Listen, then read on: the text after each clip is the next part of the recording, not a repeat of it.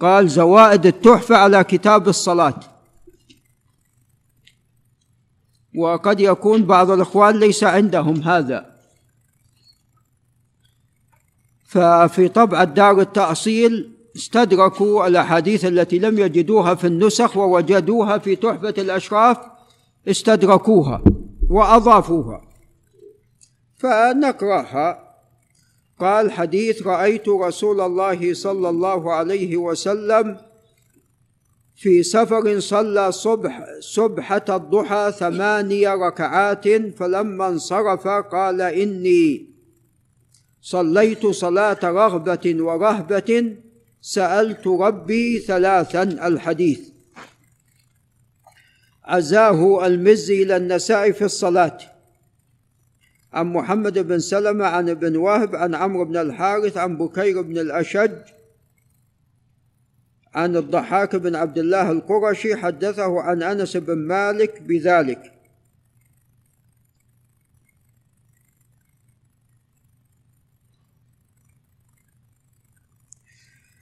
وهذا الإسناد كلهم مصريون. حتى بكير بن الأشج نزل مصر وعمرو بن الحارث. لكن الضحاك ما أدري عنه الضحاك بن عبد الله القرشي وهو مقل. ولكن قال الدار قطني مدني, مدني ثقة يحتج به. فهذا الإسناد فيه غرابة. وأنس بن مالك طبعا تعلمون أنه نزل البصرة. ضحك إيش قال عنه المزي؟ أقصد انه قال مصري ولا بصري؟ الضحاك بن عبد الله القرشي.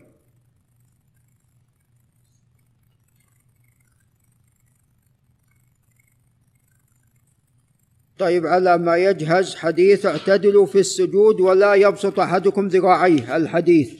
عزاه المزي إلى النساء في الصلاة عن محمد بن عبد الأعلى وإسماعيل بن مسعود فرقهما كلاهما عن خالد بن الحارث عن شعبة عن قتادة عن أنس. وهذا صحيح. حديث من ذبح قبل الصلاة فليعد. فقام رجل الحديث وفيه ثم انكفأ النبي صلى الله عليه وسلم إلى كبشين.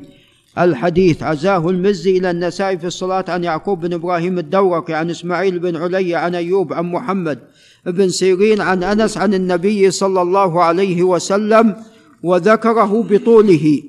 وهذا صحيح. حديث إن أول ما نبدأ به في يومنا هذا أن نصلي ثم نرجع. ثم نرجع فننحر. فمن فعل فقد أصاب سنتنا.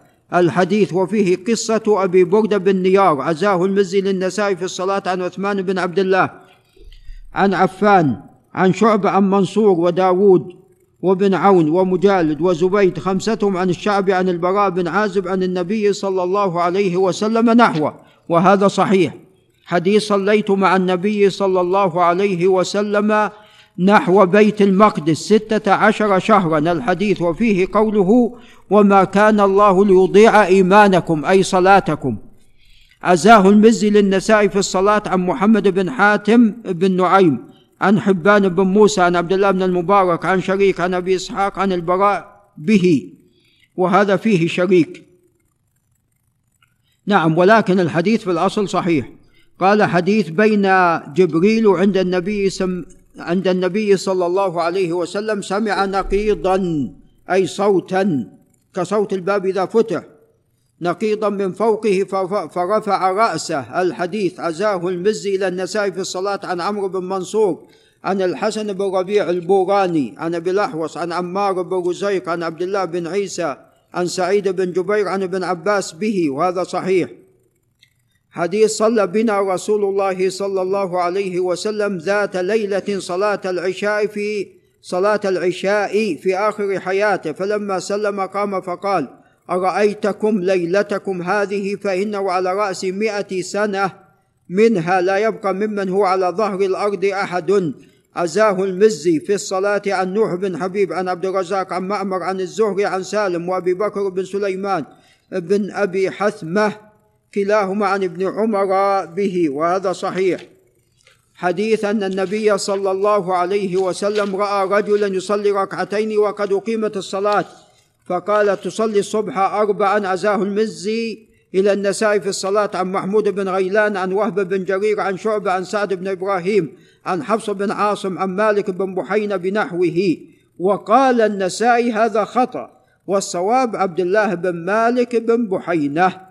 وإلا الإسناد رجال كلهم ثقات حديث بئس ما لأحدهم أن يقول نسيت آية كيت وكيت الحديث أزاه المزي إلى النساء في الصلاة. عن محمد بن منصور عن سفيان بن عيينة عن منصور بن المعتمر عن أبي وائل عن ابن مسعود مرفوعا وهذا صحيح.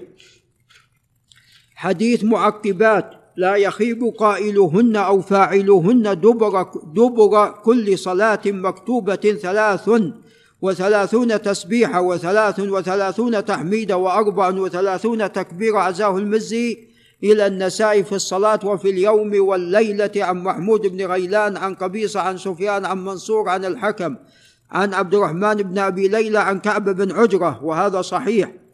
وفي الصلاة عن قتيبة عن أبي الأحوص عن منصور عن الحكم عن عبد الرحمن بن أبي ليلى عن كعب بن عجرة به موقوفا والصواب رفعه. حديث أملى علي المغيرة بن شعبة في كتاب إلى معاوية أن النبي صلى الله عليه وسلم كان يقول في دبر كل صلاة مكتوبة لا إله إلا الله وحده لا شريك له له الملك وله الحمد وهو على كل شيء قدير. اللهم لا مانع لما أعطيت ولا معطي لما منعت ولا ينفع ذا الجد منك الجد. عزاه المزي إلى النساء في الصلاة. عن يعقوب بن إبراهيم عن هشيم عن غير واحد منهم المغيرة عن الشعب عن وراد كاتب المغيرة بن شعبة عن المغيرة بن شعبة نحوه. وهذا صحيح. وفي اليوم والليلة عن محمد بن قدامة عن جرير عن منصور عن المسيب بن رافع عن وراد عن المغيرة بن شعبة به. وهذا صحيح. حديث مسلم ابي بكرة الثقفي كان أبي يقول في دبر كل صلاة اللهم إني أعوذ بك من الكفر والفقر وعذاب القبر. فكنت أقولهن فقال أي فقال أبي عمن اخذت هذا قلت عنك فقال أو قال إن رسول الله صلى الله عليه وسلم كان يقولهن في دبر الصلاة عزاه المزي إلى النساء في اليوم والليلة عن عمرو بن علي. عن يحيى بن سعيد عن عثمان الشحام عن مسلم بن أبي بكر عن أبيه به. وهذا أيضا ثابت. وفي صلاة وفي الصلاة واليوم والليلة. عن محمد بن عبد الله المقرع عن أبيه عن سعيد بن أبي أيوب عن عبد الرحمن بن مرزوق عن أبي سلمة البصري عن أبي عن مسلم بن أبي بكر عن أبيه نحوه. حديث سمعت النبي صلى الله عليه وسلم يقرأ على المنبر ونادوا يا مالك. أزاه المزي إلى النساء في الصلاة عن قتيبة عن سفيان عن عمرو عن عطاء عن صفوان بن يعلى بن أمية عن أبيه يعلى بن أمية وفيه علي عن سفيان أي علي بن عبد الله من المدينة عن سفيان في قراءة عبد الله ونادوا يا مالي على الترخيم وهذا صحيح. حديث قال الله تعالى ابن آدم لا تعجزني من أربع ركعات في أول النهار أكفك آخرة. عزاه المزي إلى النساء في الصلاة عن ربيع بن سليمان بن داود عن عبد الله بن يوسف عن الهيثم بن حميد عن أبي العلاء بن الحارث عن مكحول عن كثير بن مرة الحضرمي عن قيس الجذامي عن نعيم بن هبار عن رسول الله صلى الله عليه وسلم. وهذا ثابت. حديث ما أذن الله لشيء ما أذن لنبي يتغنى بالقرآن أي ما استمع. عزاه المزي إلى النسائي في الصلاة عن محمد بن رافع عن عبد الرزاق عن معمر عن الزهري عن أبي سلمة بن عبد الرحمن عن أبي هريرة مرفوعا به وهذا صحيح. حديث من صلى في يوم ثنتي عشرة ركعة غير الفريضة بنى الله له بيتا في الجنة. عزاه المزي إلى النسائي في الصلاة عن حميد بن مسعد عن بشر بن المفضل عن داود بن أبي هند عن النعمان بن سالم عن عمرو بن أوس عن عنبس بن أبي سفيان عن أم حبيبة مرفوعا به وذكر المزي أن حديث النسائي عن حميد بن مسعد ليس في رواية ولم يذكره أبو القاسم أي بن عساكر. وهذا صحيح. حديث افتقدت النبي صلى الله عليه وسلم ليلة فتحسس ذات ليلة فتحسست ثم رجعت فإذا هو ساجد أو راكع يقول سبحانك اللهم وبحمدك. عزاه المزي للنساء إلى النساء في الصلاة عن إسحاق بن منصور. عن عبد الرزاق قال أخبرنا ابن, جريج قال أخبرني ابن أبي مليكة أن عائشة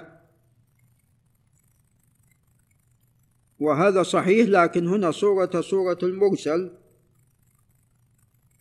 نعم. وفي عشرة النساء عن إبراهيم بن الحسن عن حجاج بن محمد كلاهما عن ابن جريج عن عطاء عن ابن أبي مليكة عن عائشة. هذا صي هذا صورة صورة الموصول عن عائشة به. ونقف عند هنا. هذا وبالله تعالى التوفيق.